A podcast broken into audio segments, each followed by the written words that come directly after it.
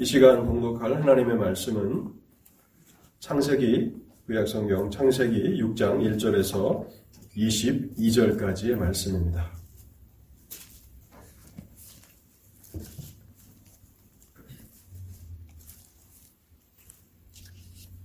하나님의 말씀은 창세기 6장 1절에서 마지막 22절까지를 읽도록 하겠습니다.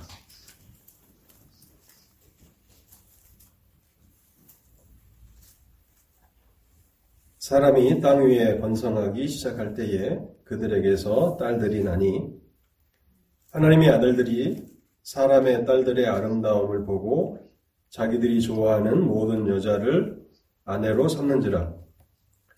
여호와께서 이르시되 나의 영이 영원히 사람과 함께하지 아니하리니 이는 그들이 육신이 됨이라.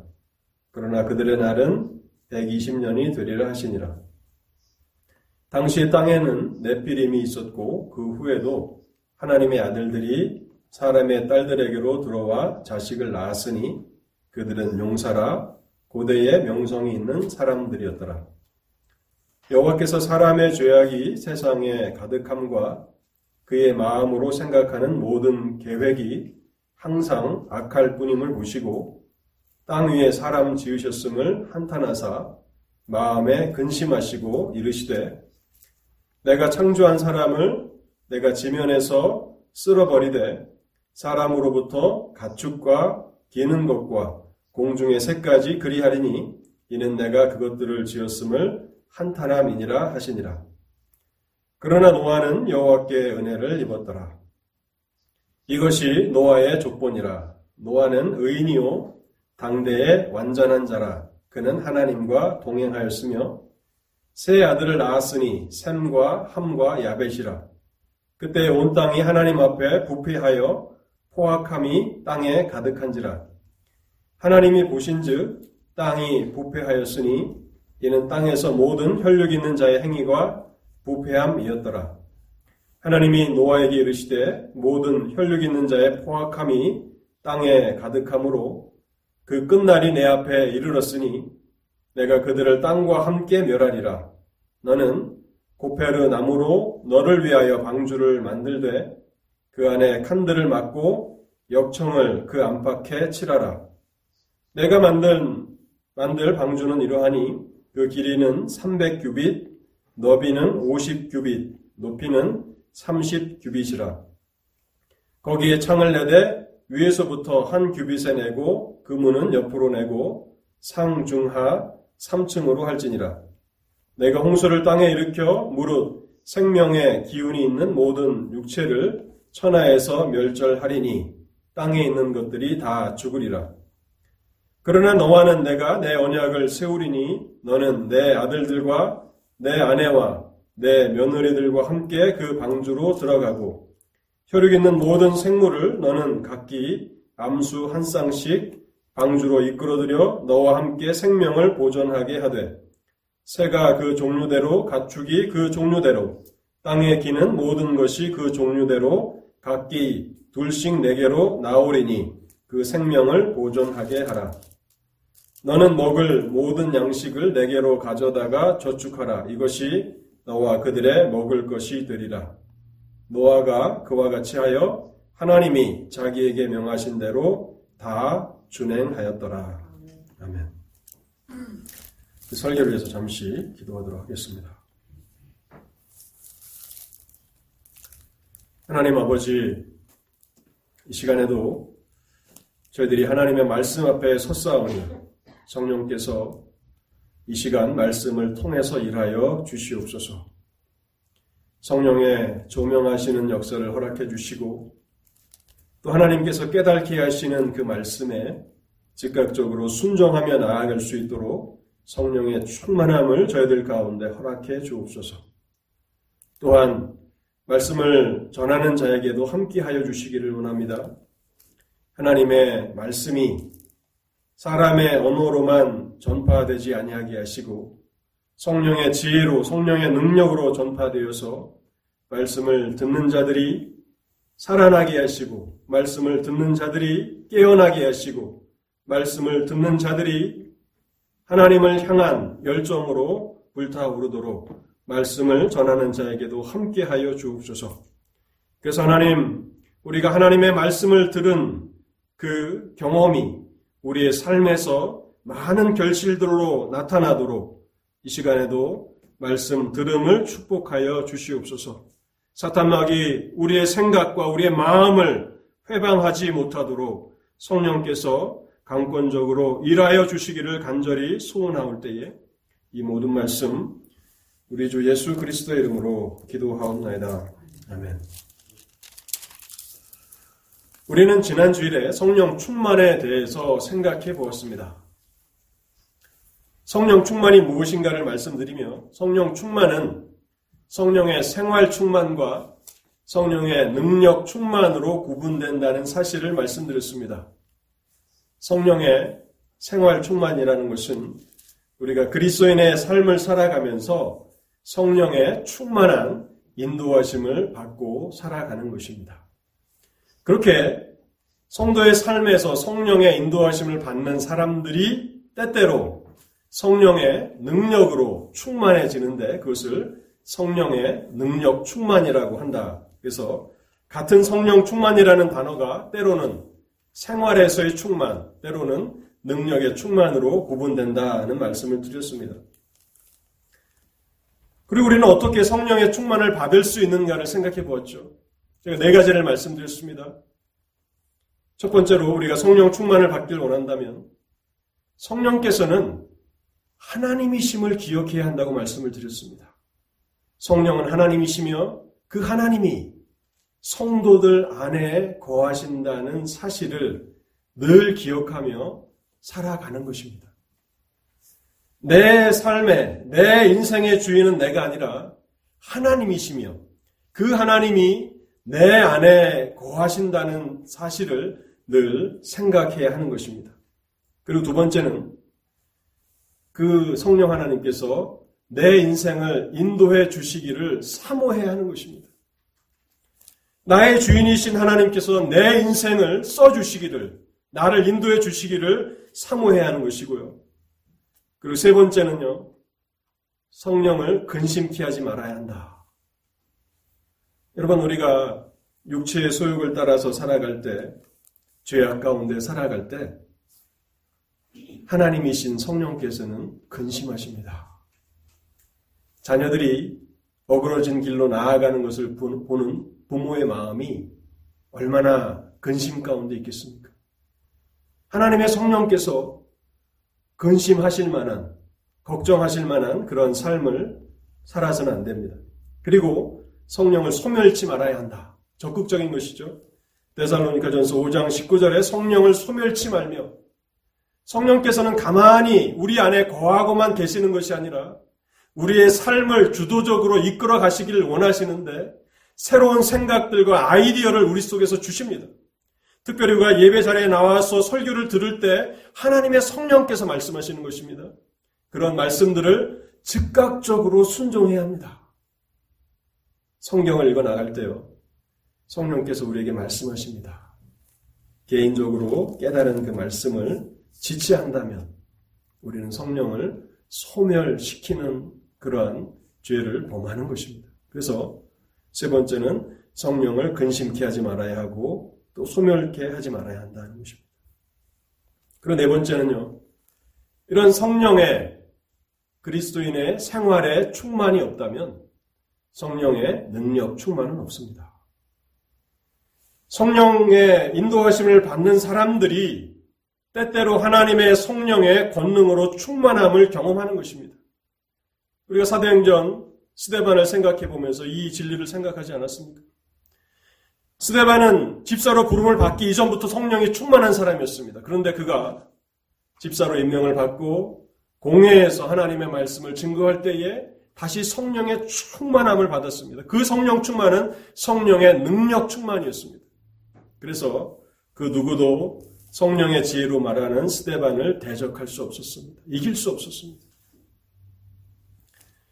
그리고 우리는 왜 성령의 충만을 받아야 하는가를 생각해 보았습니다. 에베소서 5장 18절에 술 취하지 말라 이는 방탕한 것이니 성령의 충만을 받으라. 하나님의 명령입니다.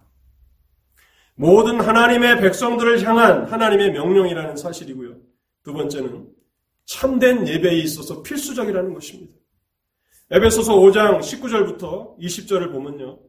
성령 충만한 사람들은 시와 찬미와 신령한 노래들로 하나님을 찬송하게 된다고 말씀하고 있는데요.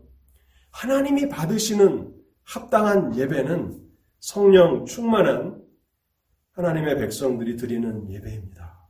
그래서 참된 예배의 필수적이라는 것입니다. 하나님이 받으시는, 하나님이 찾으시는 참된 예배자가 되기를 원하신다면 우리는 성령의 충만을 받아야 합니다. 그리고 세 번째는요, 그리스도의 영적인 의무를 수행하는 데 있어서 필수적입니다. 스데반이 첫 사도행전에 나오는 순교자로 그가 순교를 당하면서 얼마나 능력 있는 하나님의 증인이었습니까? 얼마나 신실한 증인이었습니까? 우리 또한 이 세상에 하나님의 백성들로서 복음이 우리를 통해서 세상으로 흘러가도록 하나님이 부르신 사람들입니다. 하나님의 사람들로서 영적인 책임을 감당하기 위해서 우리는 성령의 충만을 받아야 하는 것입니다. 오늘 저는 창세기 6장을 여러분들과 함께 살펴보려고 하는데요. 창세기 6장에는 성령 충만했던 한 사람을 기록하고 있습니다. 물론 본문에는 성령 충만이라는 단어는 나오지 않습니다. 그러나 그가 성령의 충만을 경험하지 않았다면 결코 감당할 수 없는 그런 믿음의 놀라운 일들을 감당한 것을 보면서 오순절 성령 강림 이후에 이제 성령의 주도적인 역사가 있게 되는데 그 성령의 오심 이전에 구약 시대에도 때때로 성령께서 여호와의 영께서 임한 사람들이 있었습니다. 그래서 성령 충만이라는 단어는 없지만 성령의 충만함을 미리 경험했던 한 사람, 하나님의 은혜를 입었던 사람 노아에 대해서 여러분들과 함께 생각해 보고자 합니다. 먼저 우리가 본문을 통해서 발견하는 첫 번째 진리는요. 일단 죄를 허용하면 죄는 누룩과 같이 퍼져나가서 결국 하나님의 심판을 초래한다는 사실입니다. 일단 죄가 들어오면 그 죄는 누룩과 같이 퍼져나가서 결국에는 하나님의 심판을 초래하게 된다는 사실입니다. 우리는 본문에서 인류의 전적인 타락을 발견하게 되고 하나님의 심판을 봅니다.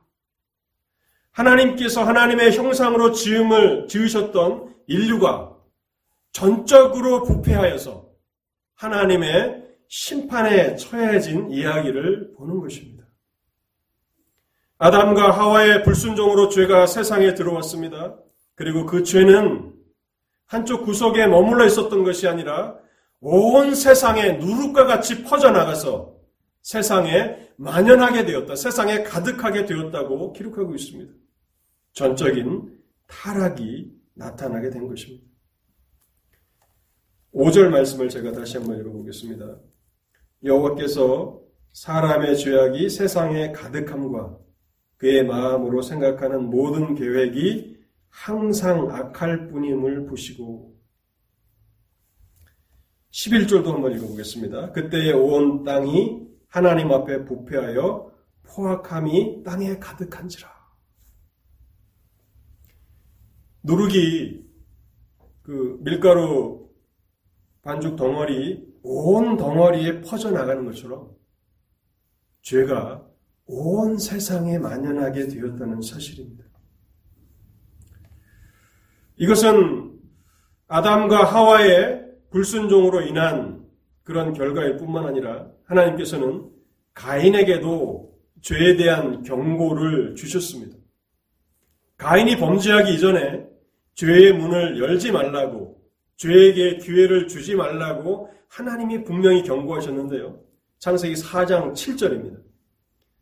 내가 선을 행하면 어찌 낯을 들지 못하겠느냐? 선을 행하지 아니하면 죄가 문에 엎드려 있느니라. 죄가 너를 원하나 너는 죄를 다스릴지니라. 얼마나 무서운 말씀입니까? 선을 행하지 않으면 죄가 그 사람의 집 문 앞에 웅크리고 기다리고 있다는 것입니다. 그래서 그 웅크리고 있는 그 짐승과 같은 사나운 맹수와 같은 죄가 너를 원한다는 것입니다. 너를 삼키길 원하고 지배하길 원한다. 그러나 너는 그 죄를 다스릴지니라. 죄에게 문을 열어준다면, 죄에게 기회를 준다면 죄는 들어올 것이고 그 죄는 너를 소유할 것이라, 너를 노예로 만들어 버릴 것이다. 하고 하나님께서 경고하셨는데요. 가인은 하나님의 경고를 무시하고 죄가 들어오도록 그 문을 열었습니다. 그래서 자기의 친동생을 살해하는 인류 최초의 살인자가 되었고 그 비참함은 그 인생 가운데 끝난 것이 아니라 그의 모든 후손이 죄의 지배 아래서 살아가게 되었음을 창세기 4장은 기록하고 있습니다. 그럼 창세기 4장에 보면 라멕이라는 인물이 나오는데요. 4장 23절에 보면 그가 이렇게 목소리를 높여서 외칩니다. 라멕이 아내들에게 이르되 아다와 실라여 내 목소리를 들으라. 라멕의 아내들이여 내 말을 들으라. 나의 상처로 상처로 말미암아 내가 사람을 죽였고 나의 상함으로 말미암아 소년을 죽였도다. 여러분 이러한 현상들을 우리가 오늘날에도 공공하게 보지 않습니까? 죄악을 범죄한 사람이 부끄러워하지 않고 오히려 자랑합니다. 그것을 떠벌립니다. 그것을 자랑이라 하는 듯이 선포합니다.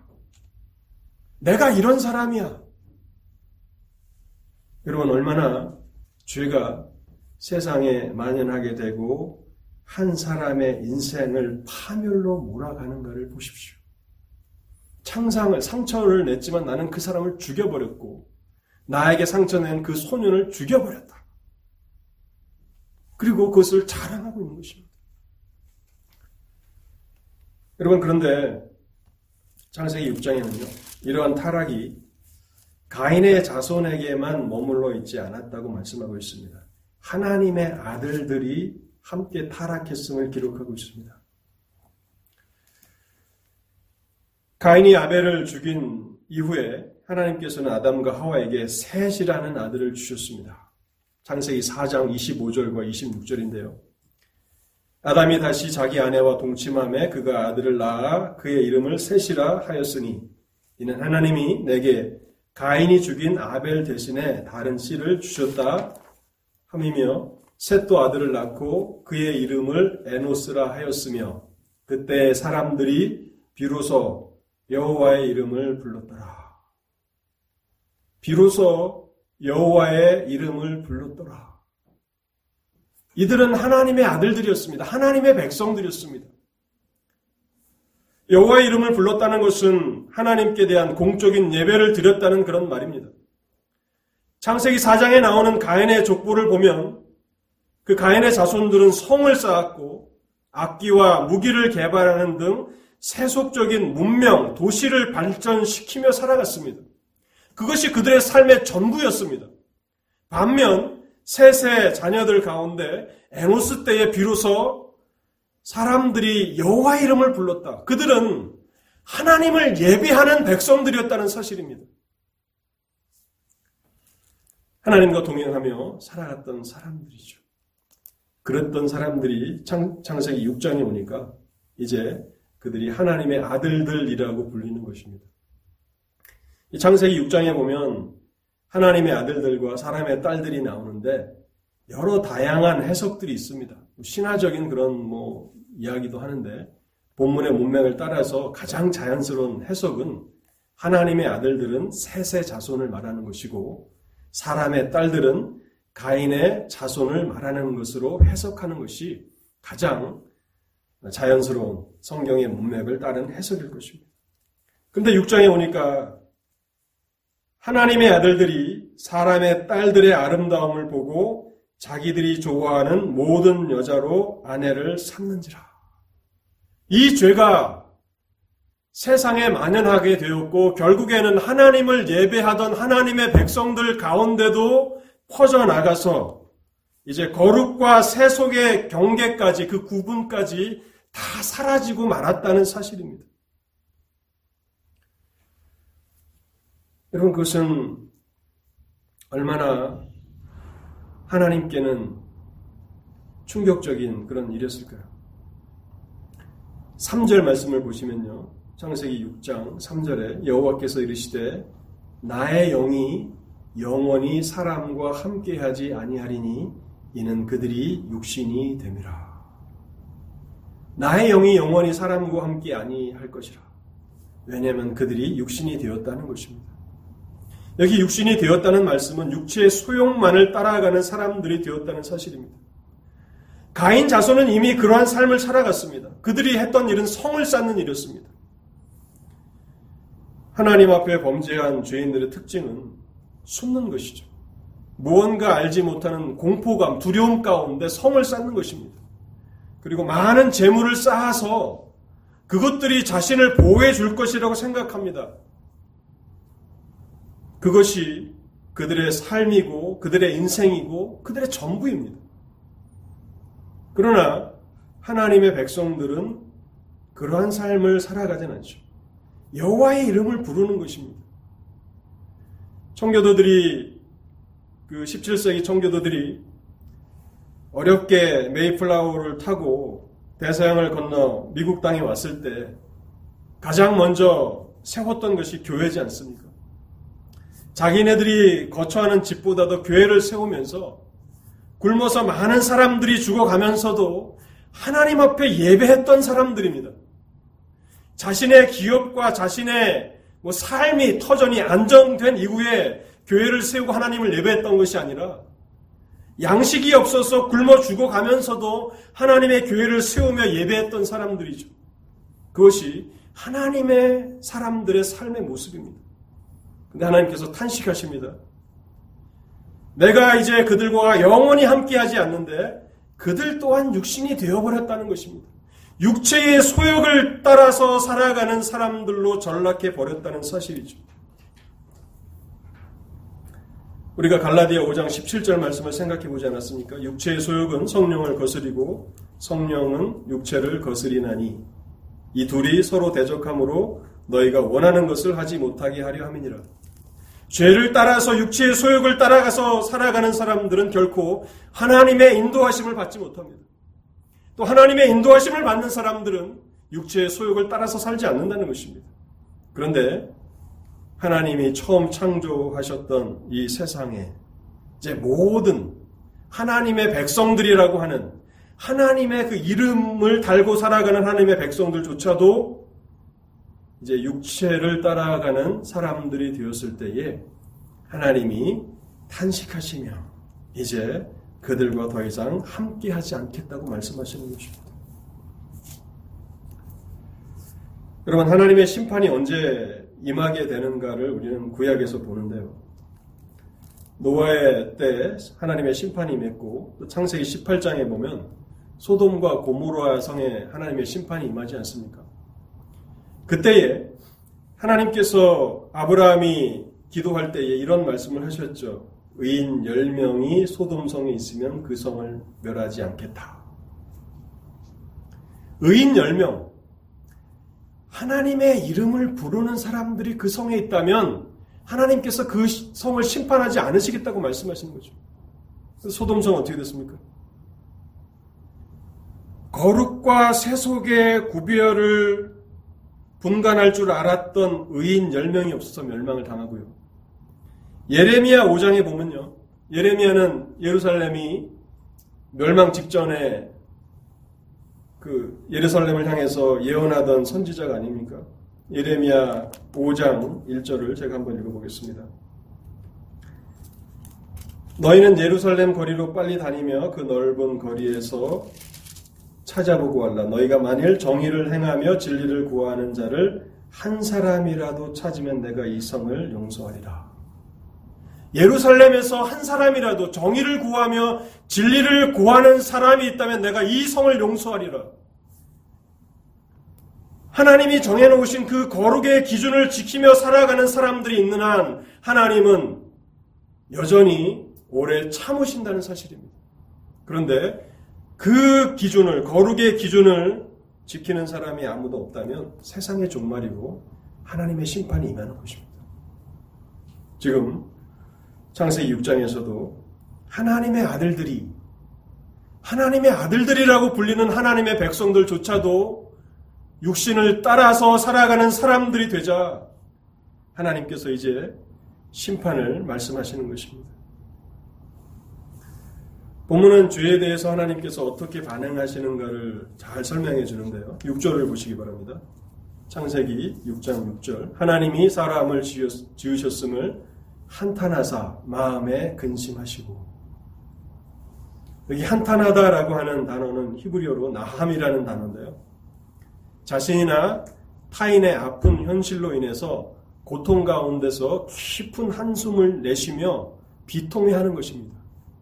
고통으로 인해서 깊은 한숨 가운데 비통해하는 것. 근심하시고라고 하는 단어는 아차부라고 하는 단어인데 심령이 찢어지다, 찢어지는 마음의 고통으로 짓눌리다라고 하는 뜻입니다. 마음이 찢어지는 것입니다. 죄악이 온 세상에 가득하여서 인간의 영혼까지 황폐하게 만들어 버린 비극적인 현실을 보실 때 하나님께서 얼마나 고통을 느끼셨고 얼마나 슬퍼하셨는가를 본문은 기록하고 있는 것입니다.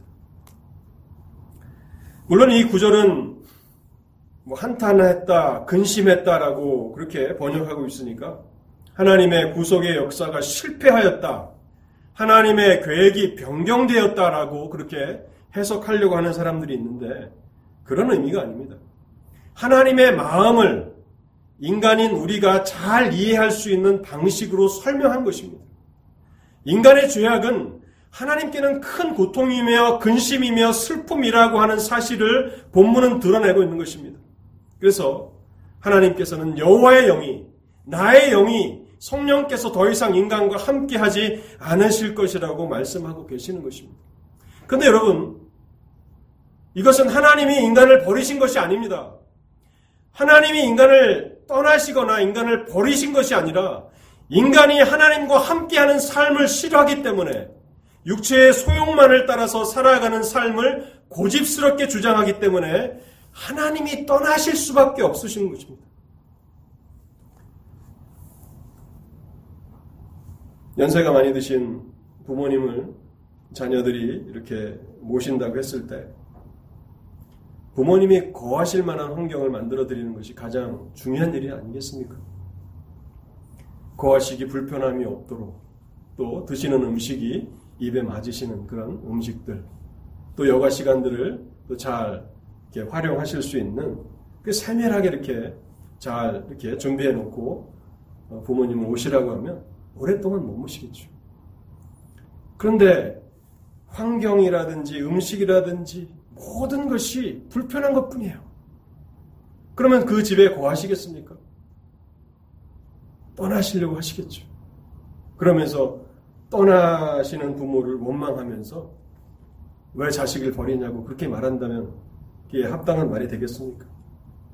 하나님이 사람들과 교제하시고 하나님의 백성들과 교제하시고 동행하기를 원하시지만 인간들이 자신의 욕심만을 따라서 죄악된 소용만을 따라서 살아갈 때에 하나님은 떠나실 수밖에 없으신 것입니다.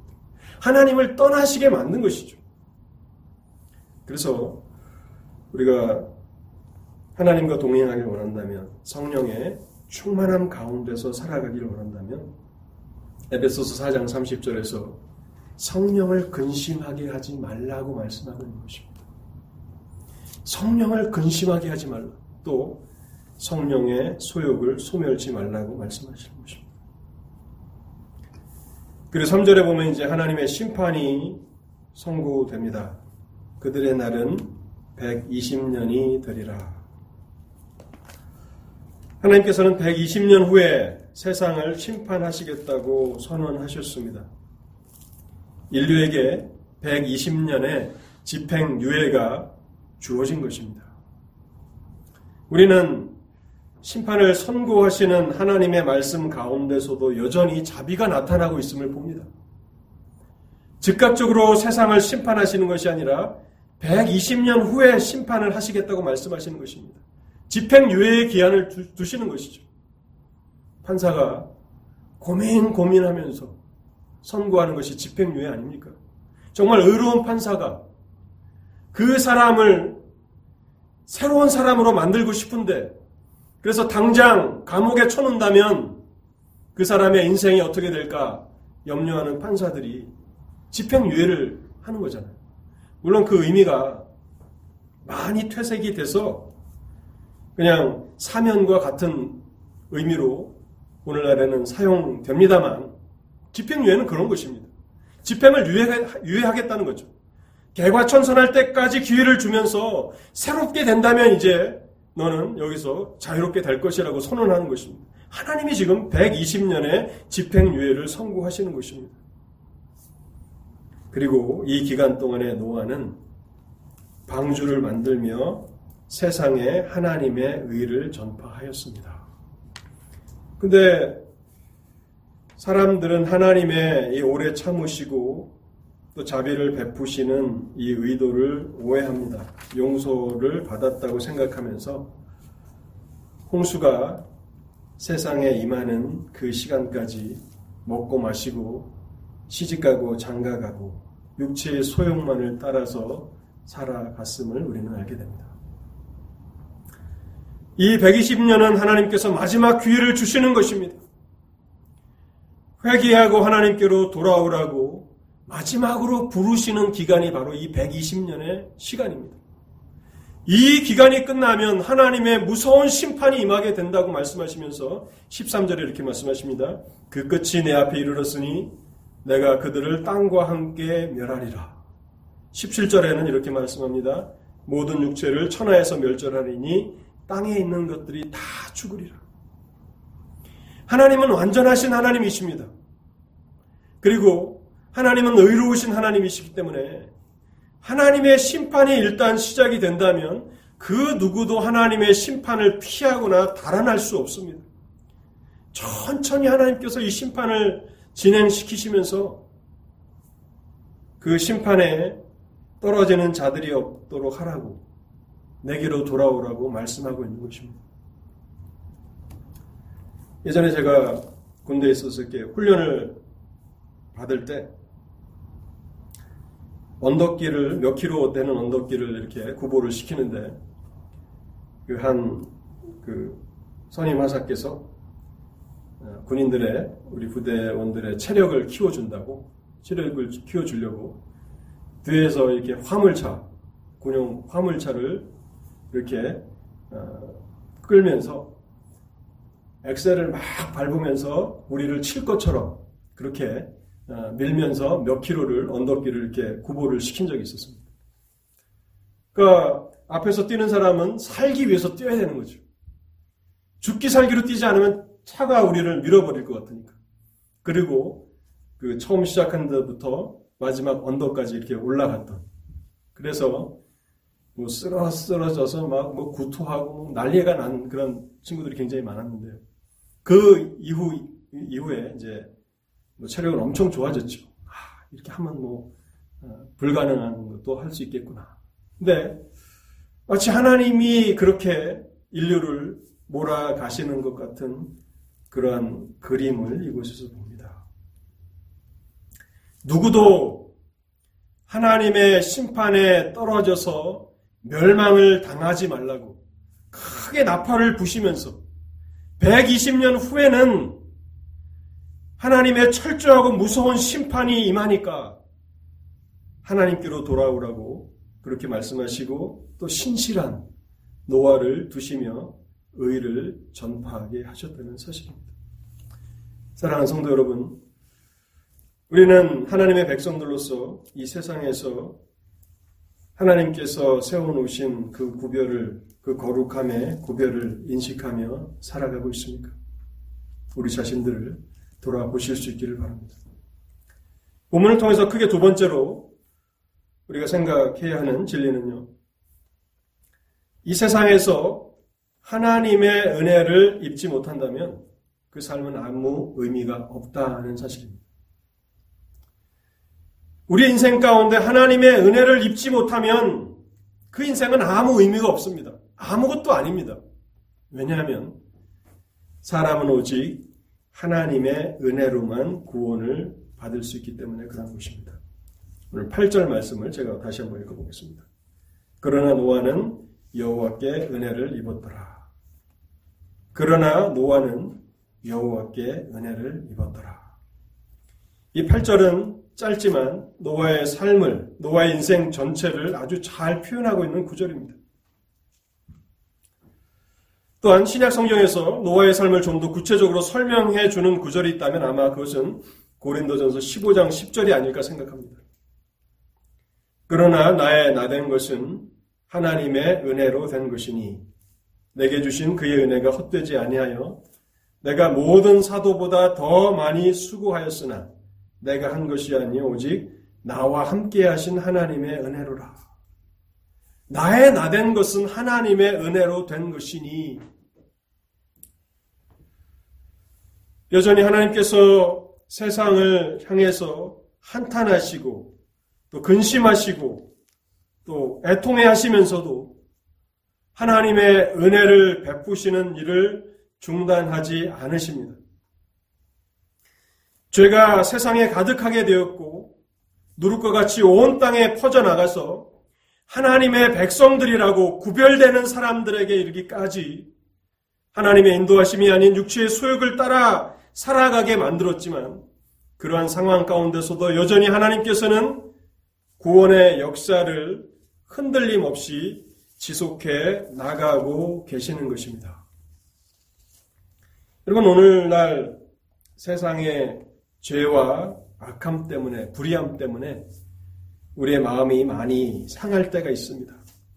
그런데 여러분, 하나님을 바라보십시오. 죄는 끊임없이 하나님의 구원 역사를 좌절시키기 위해서 도전해 옵니다. 마치 하나님의 교회와 하나님의 구원 계획을 완전히 다 무효화시킬 것처럼 그렇게 사나운 맹수처럼 달려오지만 하나님의 구원 역사는 결코 죄로 말미암아 좌절되거나 중단되지는 않는다는 사실입니다. 죄가 세상에 만연하였지만 그렇다고 하나님의 구원 계획이 실패된 것은 아닙니다. 여전히 하나님은 조금도 변함없이 구원의 계획을 이루어가고 계십니다. 또한 이 구절은 아담과 하와의 타락 이후에 세상에는 자기의 의로는 구원을 얻을 수 있는 사람이 단 한 명도 없다는 사실을 선포합니다. 세상에는 의인은 한 명도 없습니다. 로마서 3장 9절과 12절에 바울이 말하고 있는 그 진리를 우리는 창세기 6장에서 봅니다. 그러면 어떠하냐? 우리는 나으냐? 결코 아니라 유대인이나 헬라인이나 다 죄 안에 있다고 우리가 이미 선언하였느니라. 기록된 바 의인은 없나니 하나도 없으며 깨닫는 자도 없고 하나님, 하나님을 찾는 자도 없고 다 치우쳐 함께 무익하게 되고 선을 행하는 자는 없나니 하나도 없도다. 세상에는 자기의 의로 구원을 받을 수 있는 사람이 단 한 사람도 없습니다. 노아 또한 자신의 의와 자신의 완전한 삶으로 구원을 받은 것이 아닙니다. 그 또한 하나님의 은혜를 입어 구원을 받은 사람입니다.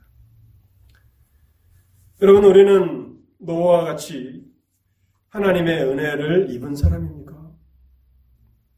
오늘 우리가 우리 자신에게 던져야 하는 가장 중대한 질문이 바로 이것입니다. 나는 하나님의 은혜를 입은 사람인가? 나는 하나님의 은혜를 경험한 사람인가? 하나님의 구원의 은혜가 내게도 임했는가라고 하는 사실을 우리는 돌아보아야 할 것입니다. 하나님의 은혜가 얼마나 놀라운 열매를 맺게 하였는지를 마지막으로 살펴보고 오늘 설교를 마치겠습니다. 노아에게 임한 하나님의 은혜는 많은 열매들로 나타났는데요. 구절 말씀이 그것을 잘 요약해서 기록하고 있습니다. 이것이 노아의 조건이라. 노아는 의인이요 당대의 완전한 자라. 그는 하나님과 동행하였으며. 이 8절과 9절은요. 원인과 결과로 해석을 해야 합니다. 8절이 원인이고 9절이 결과입니다. 노아가 여호와께 은혜를 입었기 때문에 노아는 의인이요 당대의 완전한 자며 하나님과 동행할 수 있었던 것입니다. 노아에게 임한 그 은혜는 얼마나 놀라운 것이었는지 그 죄악이 넘쳐나는 세상에서도 노아는 의인이요 완전한 자로 살아갔다는 사실입니다. 외로운 싸움이죠. 홀로 외롭게 신앙을 지키며 살아가야 하지만 그는 새 속에 물들지 않았습니다. 세상 사람들과 같은 방식을 따라서 살아가지 않았습니다. 그는 의인이며 완전한 자라고 성경이 기록하고 있는 것입니다. 이 얼마나 놀라운 은혜입니까? 얼마나 놀라운 은혜의 승리입니까? 그리고 그는 하나님과 동행하였다고 기록하고 있는 것입니다. 그뿐만이 아닙니다. 오늘 6장 22절 마지막 본문 말씀을 읽어보시면요. 노아가 그와 같이 하여 하나님이 자기에게 명하신 대로 다 준행하였더라. 성령을 소멸치 말며 하나님께서 명령하신 모든 명령을 다 준행했다는 것입니다. 여러분 이것은 아담과 하와의 실패, 가인의 실패와 대조되는 것입니다. 아담과 하와는 하나님을 의심하고 실패하였습니다. 순종하는 데 있어서 실패했습니다. 하나님이 친히 가인에게 경고하셨습니다. 죄에게 기회를 주지 말라, 죄의 문을 열지 말라고 그렇게 경고하셨지만 그들은 실패했습니다. 그러나 노아는 순종했다고 기록하고 있는 것입니다. 이 순종이 더 가치가 있는 것은요. 모든 하나님께서 정하신 경계가 다 허물어졌는데도 불구하고 노아는 홀로 하나님 앞에 순종하고 있다는 사실입니다. 오늘날 우리는 사람들이 알아주지 않는다면, 목사나 뭐 장로님이 이렇게 알아주지 않는다면, 뭐 이런 일도 안 할 거고 저런 일도 안 할 거다라고 생각하는 사람들이 있습니다. 사람이 인정해 주기를 원하고 사람이 알아주기를 원합니다. 여러분, 노아가 살았던 시대를 생각해 보십시오. 아무도 하나님의 명령을 중요하게 생각하고 무겁게 생각하고 살아가는 사람이 없습니다. 그래도 몇 사람이라도 그렇게 살아간다면 용기를 얻겠지만 없습니다. 그럼에도 불구하고 그 척박한 땅에서 하나님 앞에 온전한 순종을 드리는 그 삶을 보십시오. 그리고 이 순종은요, 단 한 번의 순종이 아닙니다. 우리도 감정에 휩싸여서 하나님 이렇게 살겠습니다라고 결단하고 헌신하지만, 뭐 작심삼일이라고 며칠 지나면 또 원래대로 돌아가고, 그게 뭐 1년, 2년 지속하는 경우가 얼마나 있겠습니까? 히브리서 11장 7절에 보면 믿음의 사람을 기록하면서 노아를 빼놓지 않습니다. 믿음으로 노아는 아직 보이지 않는 일에 경고하심을 받아 경외함으로 방주를 준비하여 그 집을 구원하였으니 그의 순종은 120년 동안 지속되는 순종이었습니다. 저도 그 노아의 방주를 실제로 만들어 놨던 그 켄터키인가요? 뭐 그 지역에 한번 성도님들하고 몇번 같이 가서 본 적이 있는데 어마어마한 건물이죠. 어마어마한 건물입니다. 120년을 준다고 해도 그것을 만들 수 있을까? 불가능해 보이는 관광버스가 그 노아의 방주 옆에 가니까 성냥갑 같이 보입니다.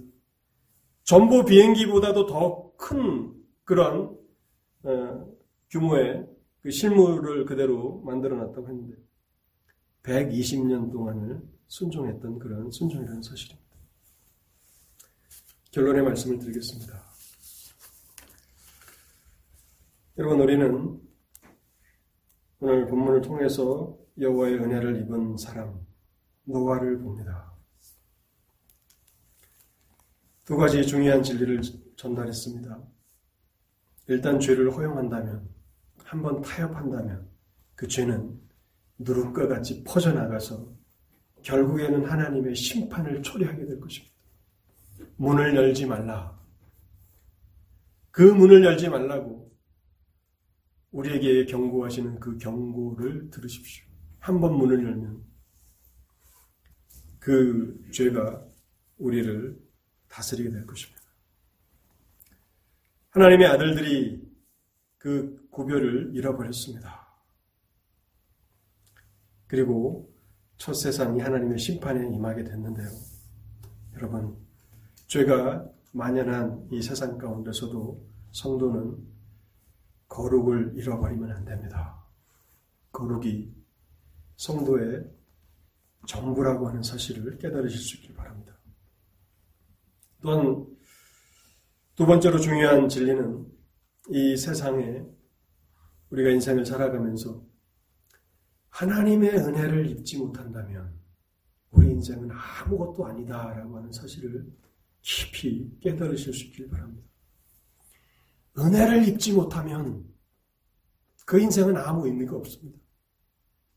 세상에서 성공하고 출세해도 의미가 없습니다. 은혜를 입지 못하면 아무것도 아닙니다.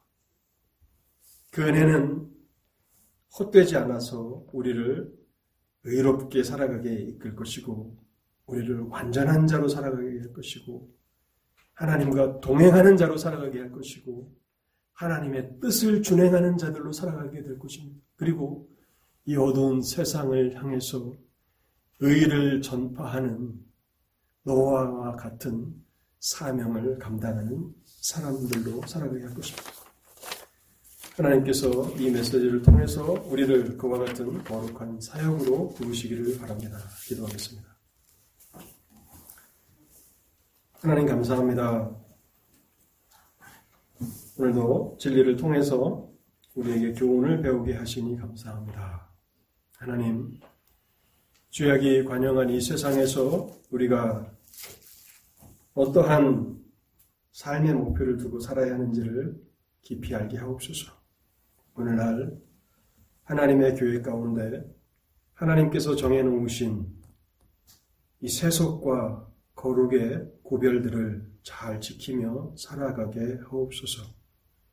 그 구별이 무너지는 순간 하나님의 심판을 맡고 있던 그 댐이 무너져 내리는 것을 알게 하시고 마지막까지 우리 주위에 아무도 그 구별을 지키며 살아가는 사람이 없다 할지라도 하나님이 아시며 하나님이 보고 계시며 하나님이 기뻐하신다라고 하는 사실을 깨닫고 그 구별을 우리의 삶의 기초로 삼고 살아가게 하여 주옵소서.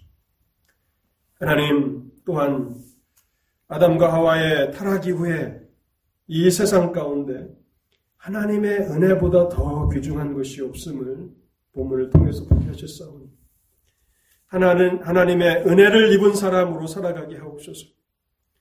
세상에서 우리를 부자로 만들어 주시기를 간구하지 아니하며 세상에서 출세하기를 간구하지 아니하옵나이다. 하나님 은혜를 입은 자로 살아가게 하여 주옵소서. 그래서 당대의 완전한 자로 의인으로 하나님과 동행하는 자, 자들로 하나님께서 우리에게 맡기신 그 사명을 감당하는 자들로 그렇게 우리의 인생을 살아가도록 오늘도 이 말씀을 사용하여 주시고 곳곳에 흩어져 있는 하나님의 교회들을 다시 한번 하나님의 은혜로 회복하여 주실 때에 하나님 이 땅에도 공법이 물같이 정의가 하수같이 흘려지는 은혜의 역사가 있도록 도와주시고 이곳에 세우신 그림일 독립 장로교회 또한 기억하여 주실 때에 지역사회와 이 나라와 세상을 향하여서 하나님의 복음을 담대히 증거하는 신실한 교회가 되게 하옵소서. 우리 주 예수 그리스도 이름으로 기도하옵나이다. 아멘.